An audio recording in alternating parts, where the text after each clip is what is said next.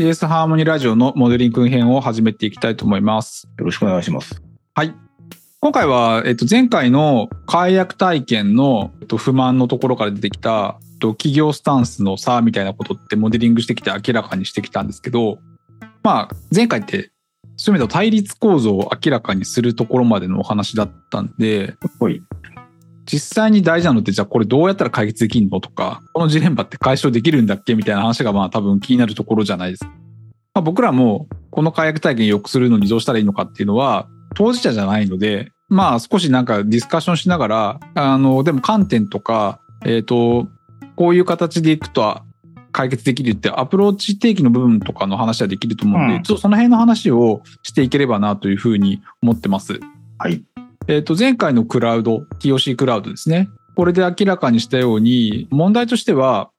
企業としてはお客様を大事にするか、目の前の利益を大事にするかによって、解約体験が、えっ、と、違ってますと。お客様を大事にするっていうのは、えっ、と、もう一度お客様が自分たちのサービスに戻ってくるっていうことも、長期的な目線で見てるんで、あの、それと解約体験を良くして、そこに対して、こう、不満を持たないようにする配慮をしてると。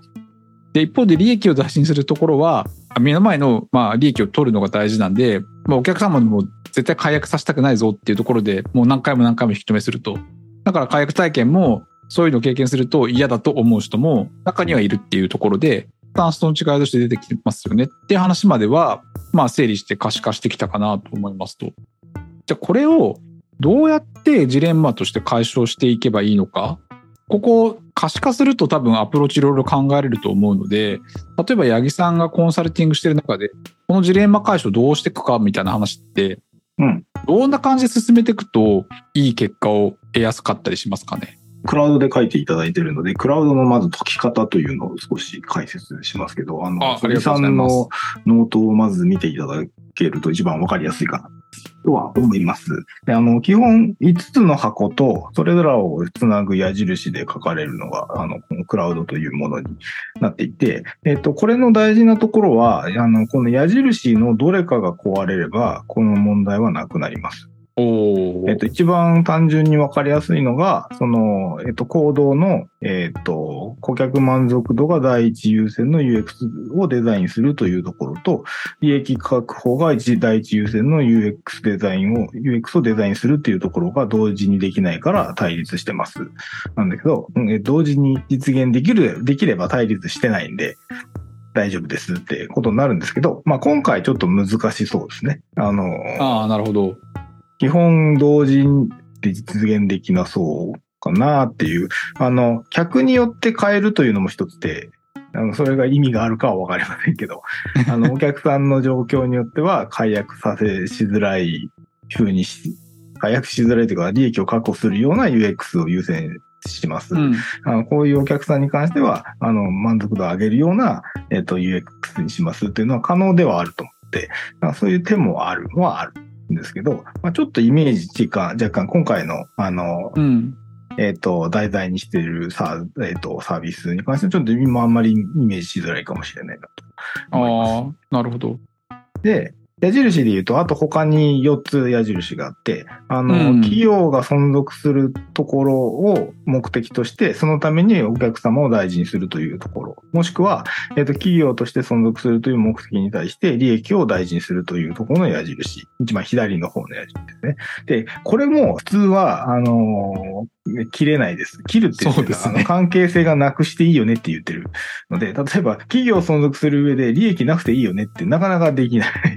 し、お客様も、もう大事にしなくていいよとかっていうのもなんかなかなかできないんで、普通ここ壊せないですと。うん。で、あの、結果残るのは、えっ、と、真ん中のそのところの、えっ、と、真ん中のところっていうとあれですけど、真ん中のものと一番右の、えっ、と、箱をつないでる矢印のところ。あれですかね。行動と要望の部あ、そう分をです。つないでるそうです。ところですねあそうです。。そうはい言っ。た方がわかりやすいですね。えっ、と、行動と要望の間の矢印です。あの、基本的に。で、これどういうふうに考えるかっていうと、これちょっと本当にノートを見てほしいんですけど、上、あの、絵で言うと上のところが、えっ、と、お客様を大事にするために、えっ、と、こ顧客満足度が第一優先にするっていうのが上。で、下が利益を大事にするために利益確保が第一優先にするっていうのが下ですという形になってるんですけど、あの、切るって何を言ってるかっていうと、例えば上の、えっ、と、お客様を大事にするために顧客満足度を優先するを切るためには、えっ、と、ここの矢印がなくなるということは、えっ、と、下の、えっと、利益確保を優先するという行動のところをしながらお客様も大事にできればいい。うん。という意味合いになります。また逆に言うと、えっ、と、利益を大事にするために利益確保が第一優先っていうところの矢印切るためには、えっ、と、顧客満足度が第一優先の UX にした状態で利益も確保するっていう風にすれば、まあ、切れるわけですよ、下の矢印。だからそういう、あの、発想の観点としてそういう観点で物を見ると良い。ああ、なるほどですね。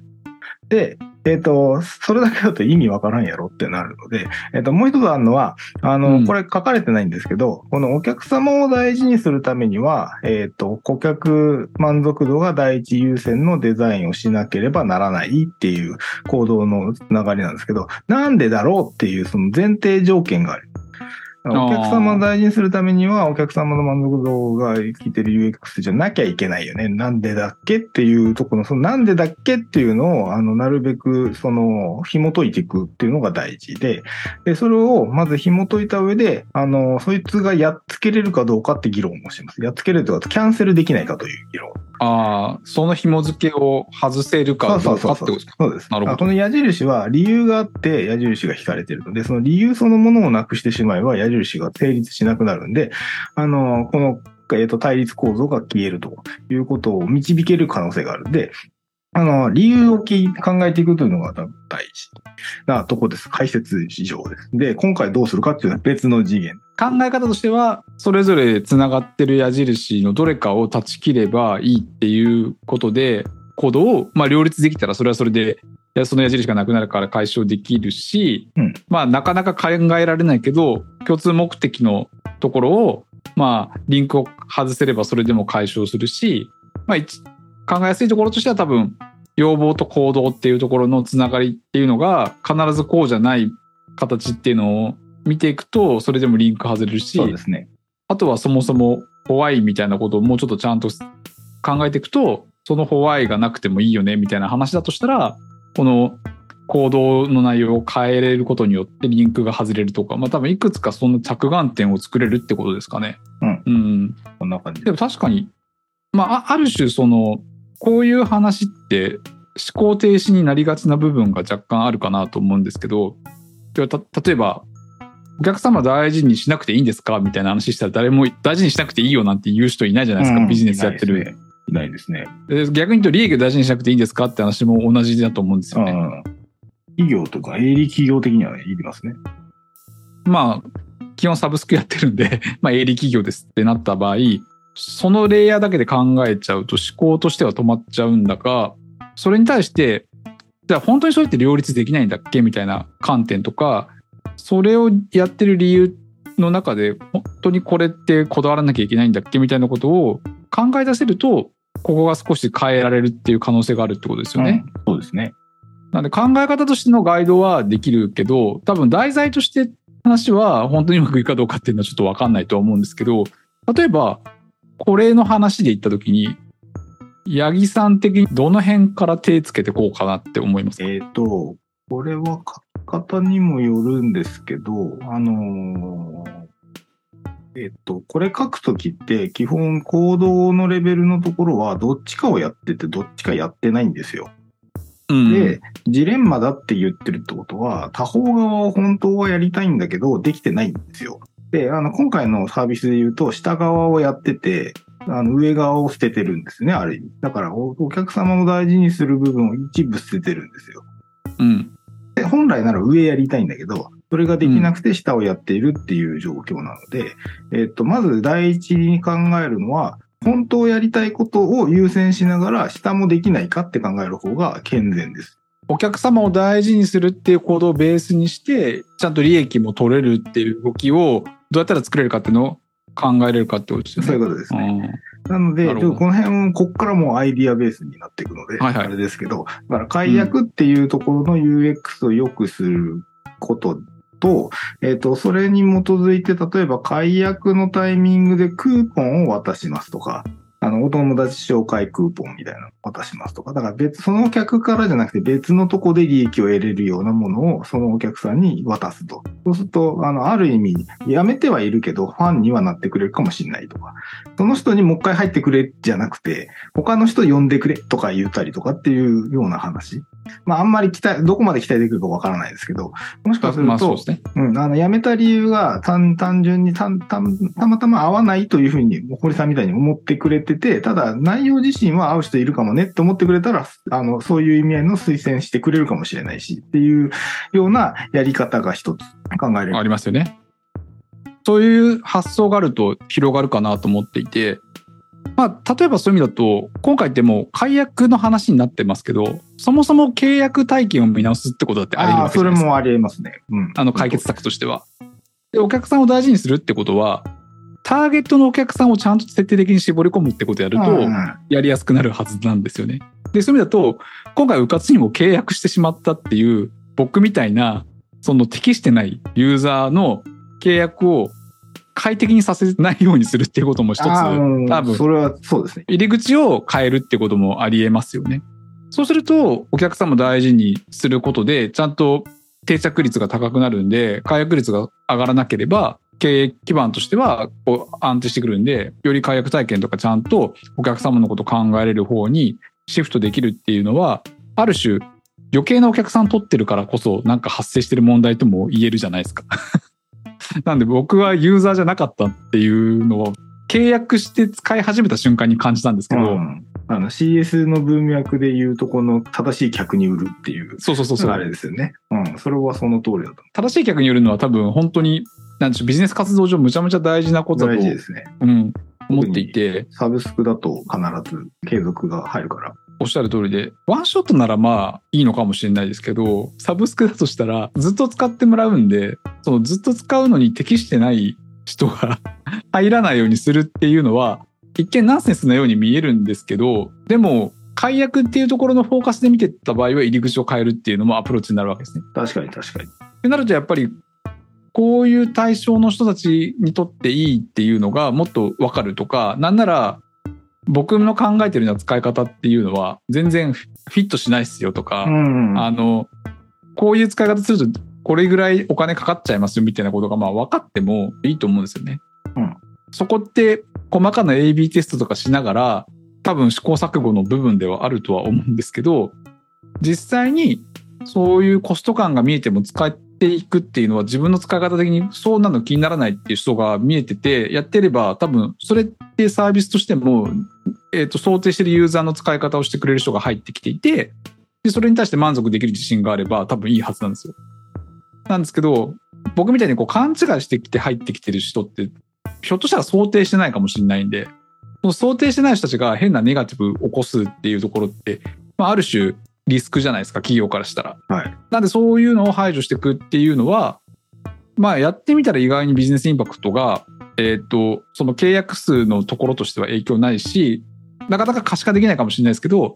解約の方とかで顕在化して起きるような問題っていうのを未然に防げる可能性もあるかな、みたいな。うん。まあこんな感じでちょっとなんか唇を切ってもらうとアイデアが出てくるっていうのが、多分可視化するところのいいところですよね。そうですね。うん。確かに、それは一理あり。まあ、そうすると、チャーン率とかもよ良くなりますね。入り口ちゃんと間違えてなければ、あの、ちゃんもいきなり解約しちゃうみたいな人たちって、基本は想定しなくてもよくなるはずなので、うん。そういう使い方ができた方が、まあいいんだろうな、みたいなのは、なんで契約体系の方を見直すっていうのも実は、こう観点としてはうんあるな、というところですね。そうですね。あ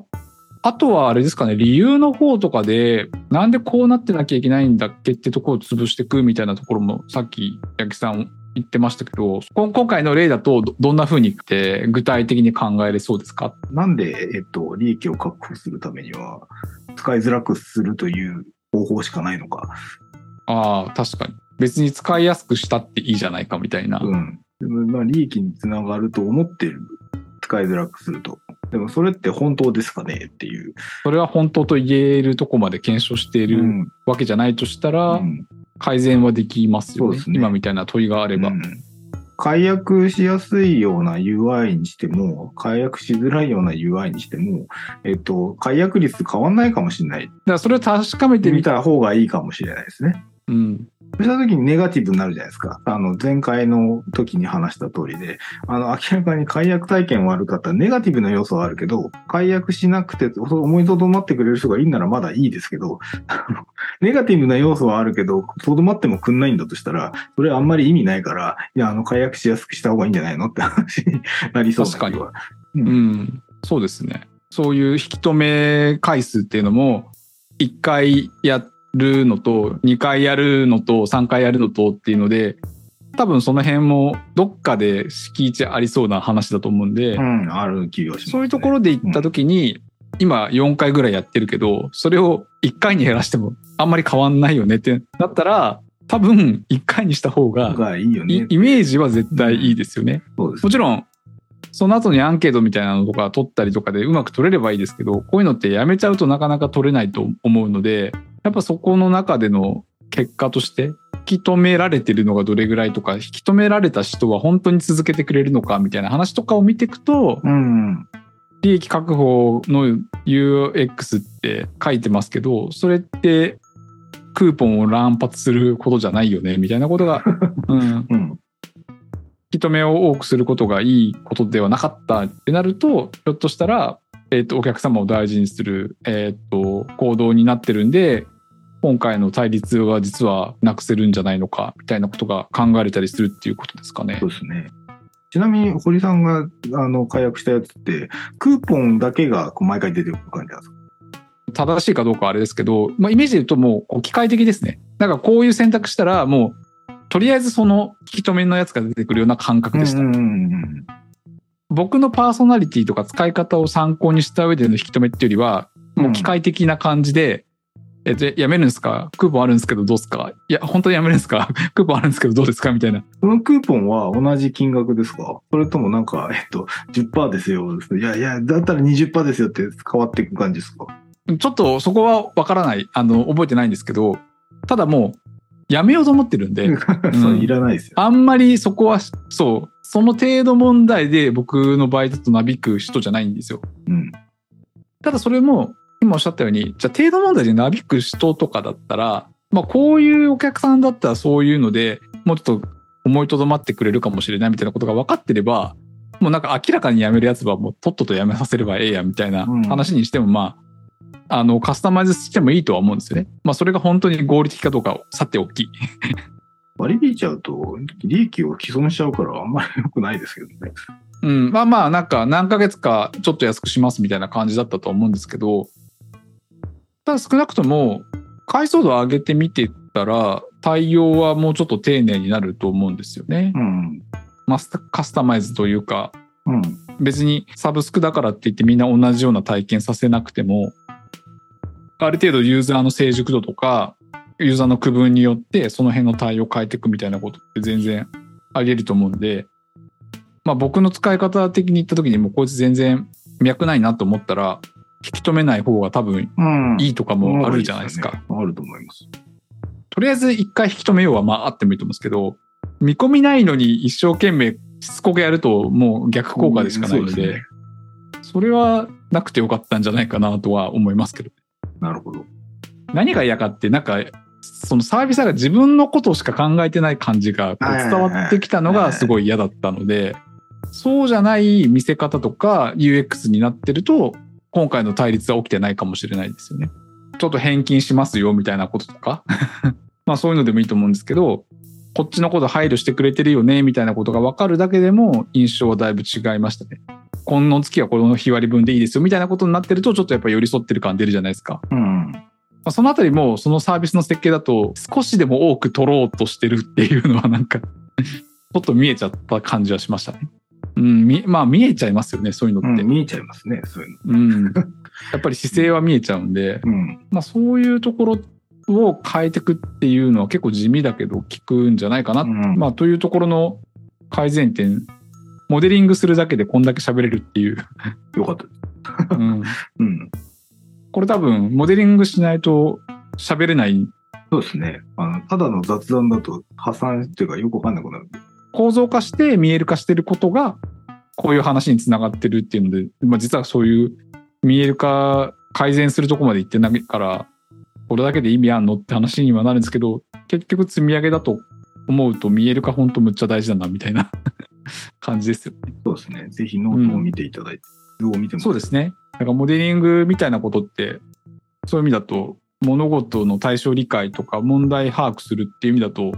やっぱり便利なんで、いろんな道具あるといいなっていうのを、ちょっと今回 TOC クラウドをあの採用してみて思いました。はい。はい。ということで今回以上としたいと思います。はい。ありがとうございました